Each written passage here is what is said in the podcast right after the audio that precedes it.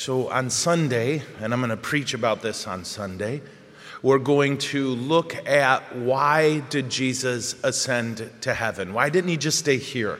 Right? I think it would have been easier for us to believe if we knew, well, where is Jesus? Oh, today he's in Moscow. You're going to go see him there, yeah? So why would he ascend to heaven? Well, because part of the deal of him taking on human nature meant that one thing that was true, even in his resurrected body, he could only be one place at a time. And there's a lot of us, yeah? There's a lot of folks.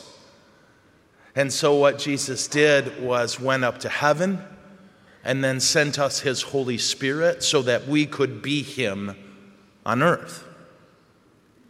Now, what we're going to look at today, because our readings are kind of perfect for it, is one of the ways we can show people what it is to be like Jesus. I don't know how many of you have read the books or, or I, the movies do a good job of the, the Lord of the Rings movie. Have you guys seen those? Yeah? Okay, a lot of you have. So the author of that book was Catholic.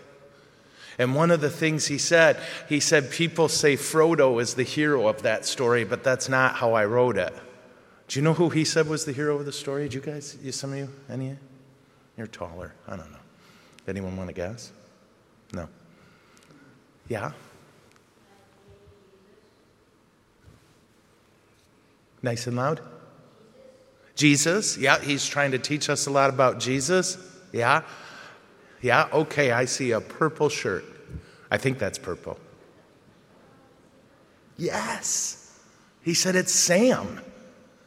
Samwise Gamgee. And why? Because here's what he said Sam was the best friend a person could ask for. Wherever Frodo went, Sam went. Sam, uh, Frodo was mean because he was broken. And he was cruel to Sam, and Sam never left his side. No matter what happened, Sam stuck with his friend, suffered for his friend, physically carried his friend. And then what Tolkien, the guy who wrote the books and the movies, what he said is there are few things on earth that are a clearer expression of God than friendship, real friendship in our first reading today. Who read our first reading? I forgot. Oh, wait. Yes. A lot of names in there, huh? A lot of crazy names in there. You always wish people in the Bible would have named their kids Chuck or something. Yeah.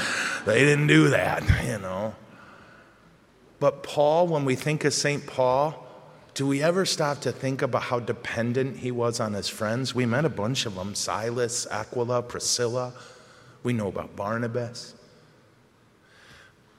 For you and me, one of the ways we can learn to be like Jesus is to learn to be faithful friends, good friends, friends who forgive, friends who encourage each other to do the right things, even when it's hard. Sometimes we don't want to hear the truth.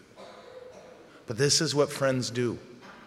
And in doing that for each other, we can remind people of God. Well, God's like that, He's better at it than us. But He'll never leave my side. He'll always tell me the truth. He'll forgive me and encourage me.